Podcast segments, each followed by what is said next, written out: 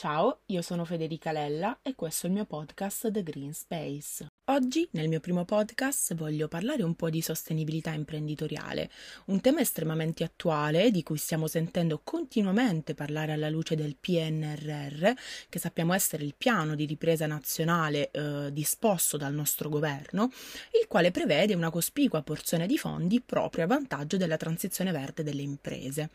La questione del piano ripresa che il nostro governo ha realizzato sarà certamente oggetto di un mio prossimo podcast, in quanto il tema è particolarmente ricco ed interessante.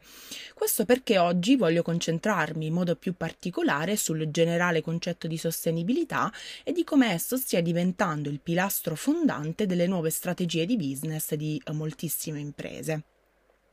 Treccani ci dice che il concetto di sostenibilità, così come lo intendiamo noi oggi, è stato introdotto a partire dagli anni 70 ed indica testualmente un sistema che assicura la soddisfazione dei bisogni delle generazioni attuali senza compromettere la possibilità di soddisfacimento delle generazioni future.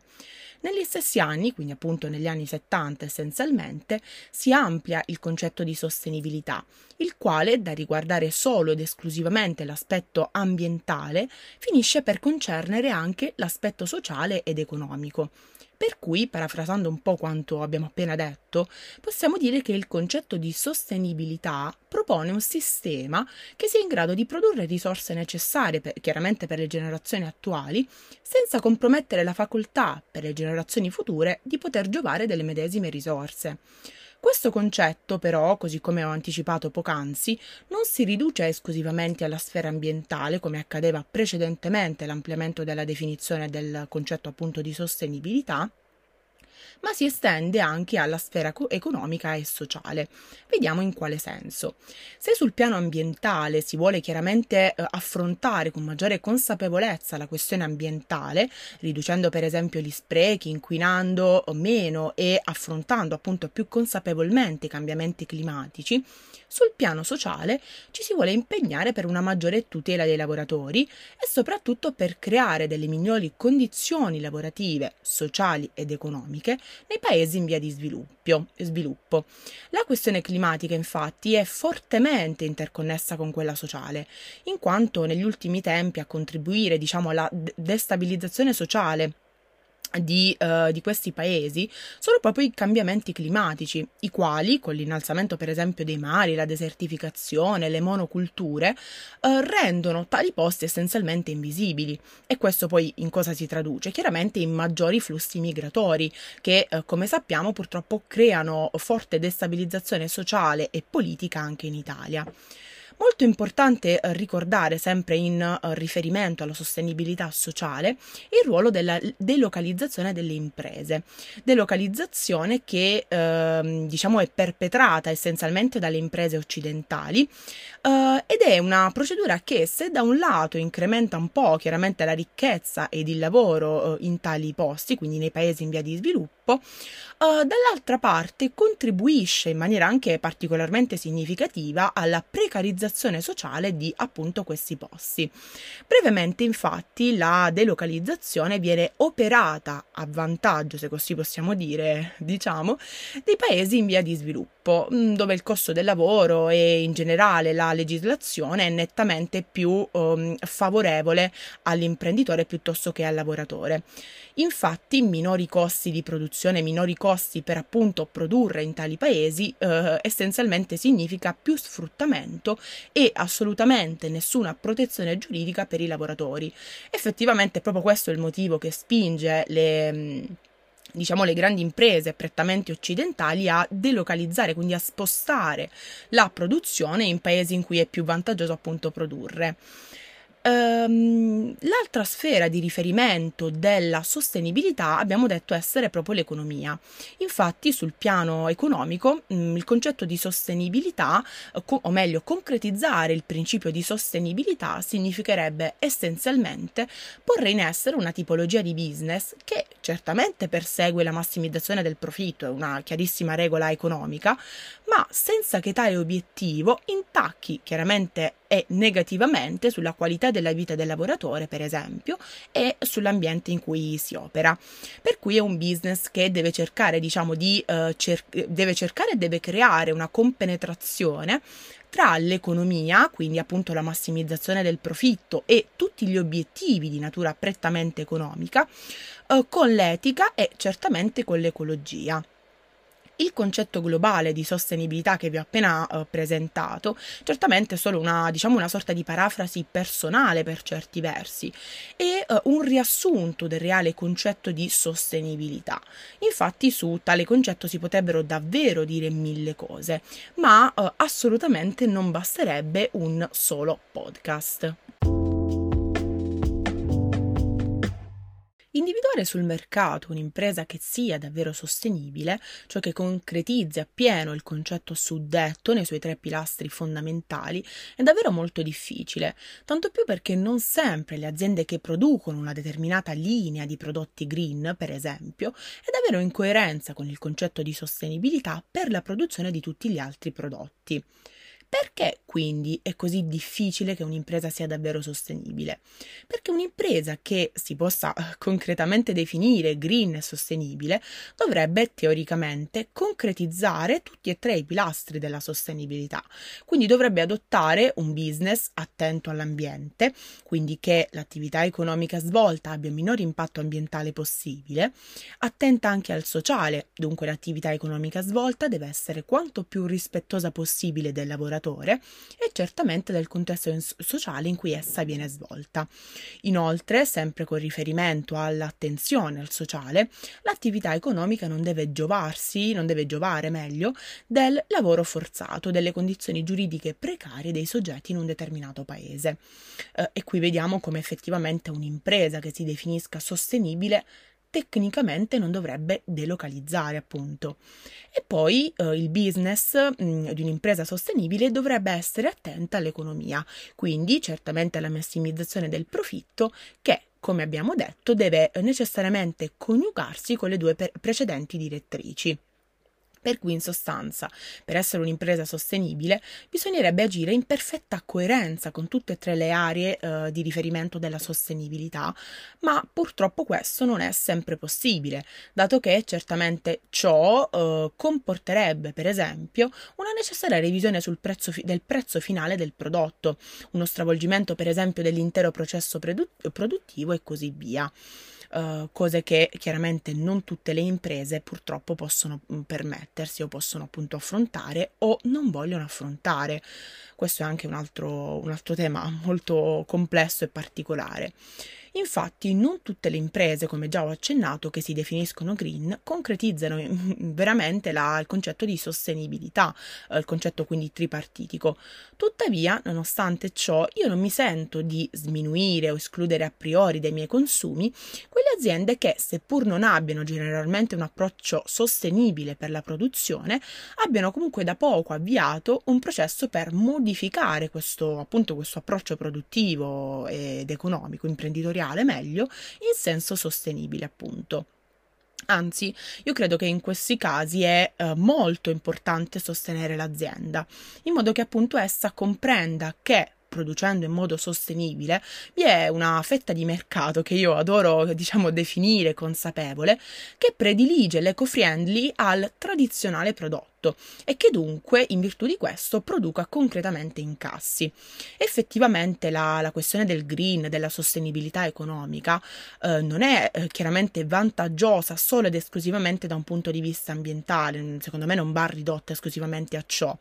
ma è eh, diciamo una strategia che funziona anche economicamente. Su Instagram, sulla mia pagina appunto The Green Space, eh, ho parlato del consumatore consapevole ed effettivamente egli eh, Ehm, che pone attenzione alla sostenibilità generale del prodotto che va ad acquistare, prediligerà certamente un prodotto ecologico nella sua integrità, quindi complessivamente, piuttosto che un prodotto non ecologico. Per cui, dato che lo stile di vita più consapevole finalmente si sta, diciamo, sta accomunando sempre più persone, Ehm, questo si traduce chiaramente in una eh, domanda maggiore di beni eh, più naturali, biologici, organici e quindi sostenibili. Per cui, un, sostanzialmente, per concludere, un'impresa che investe nel settore sostenibile, nel settore green, ne è certamente molto avvantaggiata eh, ed è, per ciò che concerne diciamo il modus operandi, il suo modus operandi, anche più confacente alla contemporaneità, alle richieste, alle, alle necessità appunto del mercato contemporaneo.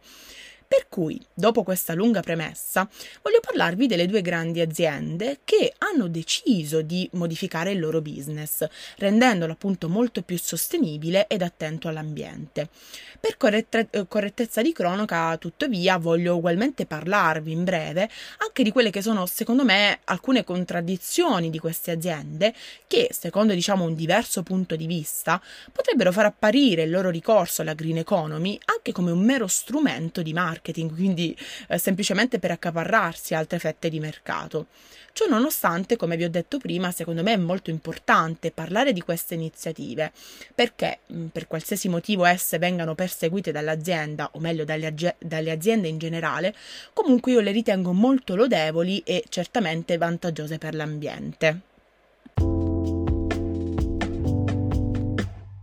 Le prime iniziative sostenibili di cui voglio parlarvi sono quelle intraprese dal marchio statunitense eh, Tommy Hilfiger, spero di averlo pronunciato bene, che è uno dei brand più in voga negli ultimi anni eh, e che produce sia vestiario che accessori di altissima qualità a prezzi abbastanza accessibili. Nel 2020, in particolare nel settembre 2020, il brand ha annunciato l'assunzione di eh, un approccio produttivo, economico ed imprenditoriale molto più sostenibile, che ha voluto sintetizzare nello slogan Make It Possible. Questo nuovo approccio vuole essenzialmente concretizzare i due pilastri più importanti della sostenibilità, la sostenibilità ambientale, che eh, in questo caso vuole manifestarsi con la realizzazione di una moda a basso impatto ambientale, e la sostenibilità sociale, con maggiore attenzione al contesto sociale in cui si opera e ai lavoratori impiegati nelle varie aziende. Per cui, concretamente, l'azienda vuole realizzare vestiario con materiali molto più oh, sostenibili, quindi magari riciclati e a loro volta riciclabili, azzerando contestualmente sia gli sprechi di produzione che eh, riducendo appunto um, l'energia, eh, l'energia e l'acqua per la produzione stessa. Questo progetto, sicuramente molto, molto ambizioso e articolato, il brand lo ha eh, ripartito, diciamo, in quattro differenti aree di azione, tutte con obiettivi differenti da raggiungere entro il 2030, che ricordo essere anche la scadenza per la concretizzazione degli obiettivi dell'Agenda 2030 dell'ONU. La prima area è quella della realizzazione di prodotti circolari, ovvero provenienti da un procedimento sostenibile, un processo appunto più sostenibile. Abbiamo infatti detto come il brand voglia essenzialmente utilizzare materiali più organici e riciclati eh, per, appunto per la produzione, riducendo al minimo l'impatto ambientale della produzione stessa. A tal proposito, l'azienda nel 2018 ha acquistato il 65% del cotone utilizzato per la produzione di vestiario da fonti sostenibili e in più ha creato anche la sua prima linea di cotone 100% eh, riciclato. Inoltre, sempre nello stesso anno, hanno, il brand ha modificato la produzione e la lavorazione del denim, uno dei materiali chiaramente più utilizzati nel mondo della moda, ma che è contestualmente uno dei materiali più inquinanti. Con questa nuova produzione e lavorazione del materiale, il brand ha ridotto in maniera oggettivamente significativa la quantità di acqua e energia utilizzata. Questo procedimento tuttavia ha riguardato solamente il 17% della produzione integrale di, del, del denim del brand, un numero che è oggettivamente poco chiaramente, ma che secondo me è comunque un buon inizio. Sempre il merito al, al, denim, come d'altronde per il cotone nel, nel 2019, il brand ha lanciato una collezione di denim, quindi di jeans essenzialmente, eh, jeans composti appunto da denim, quindi da materiali 100% riciclati. Uh, la seconda area è quello di operare consapevolmente e con riguardo al consumo del suolo, ai cambiamenti climatici, all'inquinamento chimico e um, per le materie uh, primarie acquisite. La terza area eh, riguarda diciamo, l'aspetto più sociale, in quanto il brand vuole classificarsi come un marchio inclusivo access- e accessibile, tanto che è stata particolarmente ampliata la gamma di prodotti per bambini e per persone diversamente abili. L'ultima, quindi la quarta area d'azione, è eh, certamente anche in questo caso concernente la questione, diciamo, l'aspetto sociale, perché l'azienda, proprio perché vuole classificarsi sul mercato come inclusiva ed accessibile, a, diciamo, um, concede a, um, ai propri appunto lavoratori un accesso perfettamente paritario alle opportunità che appunto la stessa azienda offre. Insomma, mh, mm, sicuramente quelle di Tommy sono delle iniziative molto interessanti e che certamente consentono all'azienda di essere considerata tra i brand più impegnati in, chiaramente in materia ambientale e certamente sociale. Quindi in linea generale Tommy può essere come, eh, può essere classificato come un brand sostenibile.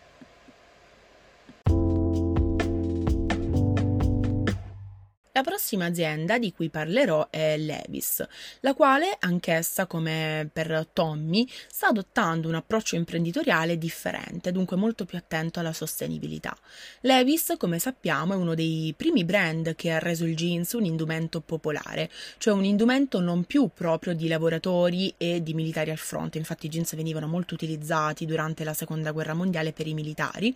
ma eh, è un brand che ha reso eh, il jeans un abito comune, un abito che in quanto tale tutti potevano appunto indossare. Ancora oggi Levis è una delle aziende più valide in materia di denim, in quanto offre prodotti certamente di altissima qualità a, prezzo, a prezzi pressoché accessibili, sempre comunque considerando l'altissima qualità dei prodotti. Proprio perché l'azienda ha reso popolare un indumento che dapprima non lo era, ha certamente, fa- ha certamente fatto la storia in materia di jeans e continua a farlo, continua quindi a fare storia proprio con i programmi sostenibili che il brand ha intenzione di portare avanti. La prima iniziativa sostenibile che il brand appunto um, ha portato avanti è un vero e proprio sistema di economia circolare, denominato Levis Second Hand. Essenzialmente l'azienda, l'azienda con questo prodotto, con, con questo progetto, scusate, consente ai propri clienti di portare in negozio i loro jeans Levis o comunque i loro mm, abiti Levis ut- usati i quali verranno poi messi in vendita a seguito chiaramente di un processo di riqualificazione qualora fosse necessario verranno quindi messi in vendita eh, come eh, usati chiaramente. Come contropartita, diciamo come vantaggio, i clienti che partecipano a questa piccola forma ma efficientissima di eh, economia circolare avranno un buono regalo da utilizzare per fare nuovi acquisti del brand. In sostanza l'idea di base del programma è quello di continuare ad utilizzare eh, materiali di alta qualità per la realizzazione dei prodotti, dei loro prodotti, riducendo tuttavia contestualmente la quantità di energia e chiaramente di acqua utilizzata ma um, anche di allungare il ciclo di vita dei loro capi. Questa uh, vera e propria, diciamo, econo- piccola economia circolare non è solo un aiuto um, uh, al consumatore, ma anche appunto al pianeta, perché chiaramente con questa forma di economia di, um, circolare, di questa uh, forma di riciclo essenzialmente, si decreta una riduzione di circa 20-30% di, dei rifiuti di carbonio e certamente di acqua. La seconda macro iniziativa molto interessante del brand è eh, correlata ai materiali scelti per la produzione e alle modalità di eh, produzione proprio degli stessi. La prima, uh, diciamo, il primo programma è quello di Waterless, che uh, chiaramente significa proprio risparmio di acqua. Un programma che concerne essenzialmente il procedimento di rifinitura del, del denim, quindi del jeans. Per fare questo sono state brevettate apposite tecniche per risparmiare fino al 96% di acqua eh, impiegata e per selezionare le, ses- le, sostanze chimiche assolutamente necessarie mh, mm, purtroppo per la lavorazione del denim che siano appunto meno gravose sia per l'ambiente che chiaramente per il tessuto stesso. Con queste tecniche nel 2011 Levis è riuscita a risparmiare più di 3 miliardi di litri di acqua con il 69% dei suoi prodotti realizzati eh, proprio appunto per mezzo di questi nuovi processi innovativi e sostenibili. Uh, il secondo programma è uh, quello, mm, diciamo, correlato all'utilizzo di materiali appunto alternativi, in modo particolare all'utilizzo di canapa cotonificata, una, un particolare materiale proveniente certamente da fonti sostenibili che risulta essere appunto uno dei materiali utilizzati in commercio, in particolare per il settore della moda, più sostenibili. Questo materiale, per via della sua composizione naturale, è certamente molto più ruvido del cotone. Infatti eh, necessita chiaramente di trattamenti che eh, gli consentano essenzialmente di acquisire la morbidezza e la sofficità, diciamo, del cotone. Non a caso eh, parliamo proprio di canapa cotonificata, un materiale che quindi risulta molto più sostenibile essenzialmente perché cresce molto più velocemente del cotone, quindi ha certamente bisogno di meno acqua e pesticidi e richiede quindi di conseguenza anche un minore utilizzo di eh, energia e um, di energia pesticidi, pesticidi per appunto il, il processo di crescita. Queste strategie assunte appunto da Levis eh, sono perfette secondo me sotto tre differenti punti di vista ehm, in particolare, che poi secondo me sono anche poi eh, riferiti proprio ai tre pilastri della sostenibilità. Innanzitutto queste strategie sono iper efficienti da un punto di vista ambientale, perché Levis con tali programmi chiaramente contribuirebbe a eh, ridurre concretamente gli sprechi eh, e il materiale tessile da smaltire, oltre che eh, contribuirebbe chiaramente alla riduzione dell'inquinamento derivante proprio dalla lavorazione del tessile. In secondo luogo, a livello diciamo economico e di marketing, la do- la, l'azienda adotta un ottimo metodo per incrementare i suoi guadagni, eh, appunto mm, quello di intraprendere diciamo la scia, la, la via del, della green economy. E contestualmente mh, mm, con questo modello diciamo di approccio più sostenibile l'azienda contribuisce a dare un'idea di sé sul mercato um, come appunto un'azienda impegnata per il sociale, impegnata appunto per l'etica, per l'ambiente. Infatti, secondo me, senza fare troppo i moralisti, eh, que- ad oggi con la questione ambientale, che è un argomento certamente molto caldo, un'azienda che si impegna per la questione ambientale è certamente un'azienda che sul mercato avrà molto successo perché appunto avrà dato un'idea di sé molto differente rispetto appunto alla concorrenza.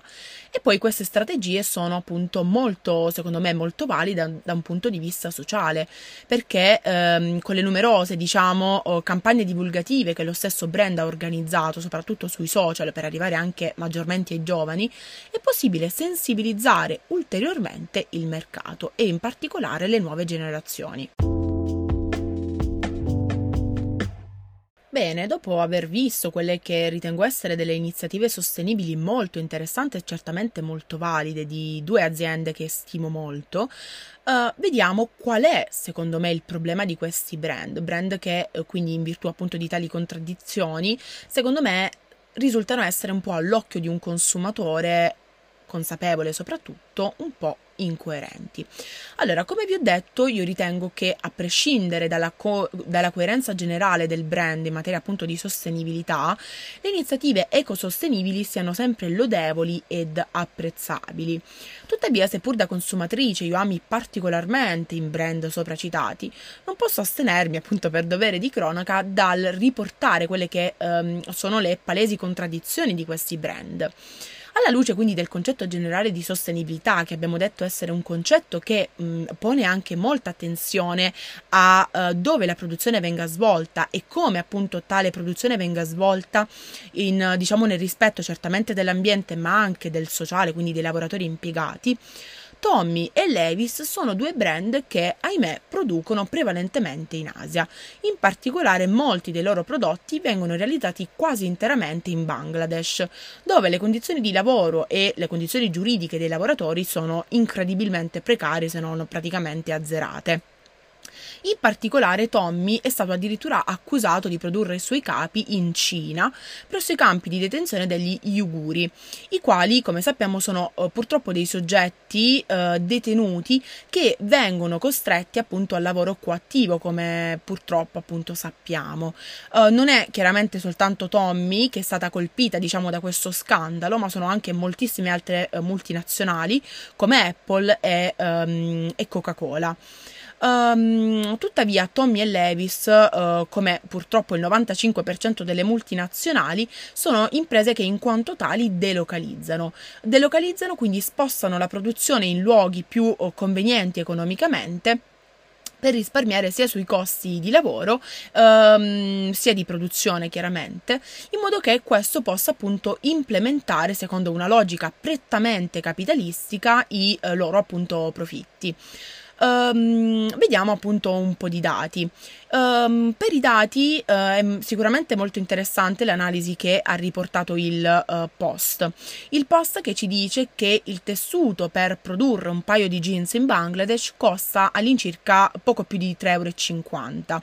Il salario minimo per i lavoratori del settore tessile sempre in Bangladesh è di 61 euro uh, chiaramente al mese e per produrre un paio di jeans in Bangladesh costerebbe 4,45 dollari, quindi circa 4 euro.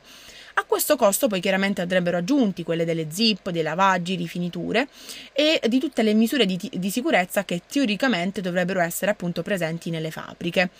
Per questa ragione quindi eh, il fatto che vengano venduti jeans a 5 dollari o poco più, molto probabilmente, secondo quanto appunto riferito dal post, um, all- significa che i lavoratori che hanno prodotto quel medesimo jeans si, siano stati fortemente sfruttati dall'azienda produttrice. Per cui ragionando un po' logicamente, i prodotti di Tommy e di Levis che vengono prodotti prevalentemente in Asia, in Bangladesh, ma in realtà anche in Africa, eh, seppur siano oggettivamente migliori da un punto di vista eh, qualitativo, quindi per esempio eh, dei materiali, a livello manifatturiero essenzialmente potremmo paragonarli a quelli di HM, uno dei brand che più di tutti ehm, diciamo acquista materie prime dal Bangladesh e produce direttamente in Bangladesh. Ed è anche un brand che notoriamente ha una qualità dei prodotti ovviamente molto mediocre, dal momento che appartiene certamente a quella fascia di aziende classificabili come aziende di fast fashion. Per cui secondo me buonissimi i propositi di adottare un approccio più sostenibile, ma i luoghi in cui tali aziende um, hanno diciamo um, delocalizzato, quindi uh, i luoghi in cui tali aziende producono, uh, certamente non li, le, non li rende uh, pienamente coerenti in materia di sostenibilità sociale e dunque ambientale. C'è però da dire una, una, cosa che io ritengo molto importante. I brand che investono di più sulla qualità dei prodotti, come appunto Levis e Tommy, certamente offrono un prodotto più duraturo nel tempo e appunto um, qualitativ- qualitativamente molto, molto più performante, certamente migliore. Quindi, se io dovessi scegliere eh, di acquistare Levis o HM, se dovessi scegliere tra i due brand, certamente sceglierei il primo, dunque Levis, seppur io, da diciamo consumatore consapevole, sia perfettamente appunto consapevole che Levis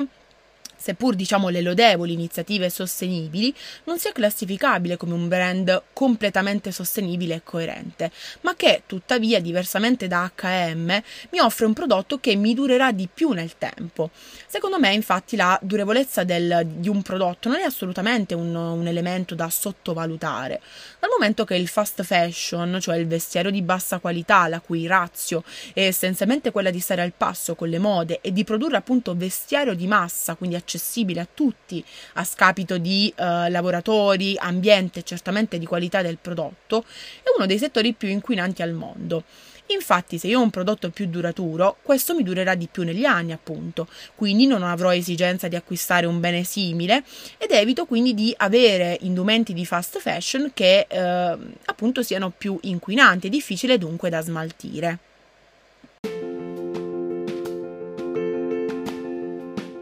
Grazie per aver ascoltato il mio podcast. Se volete saperne di più sull'ambiente e la sostenibilità, seguitemi su Instagram al profilo The Green Space. Alla prossima, ciao!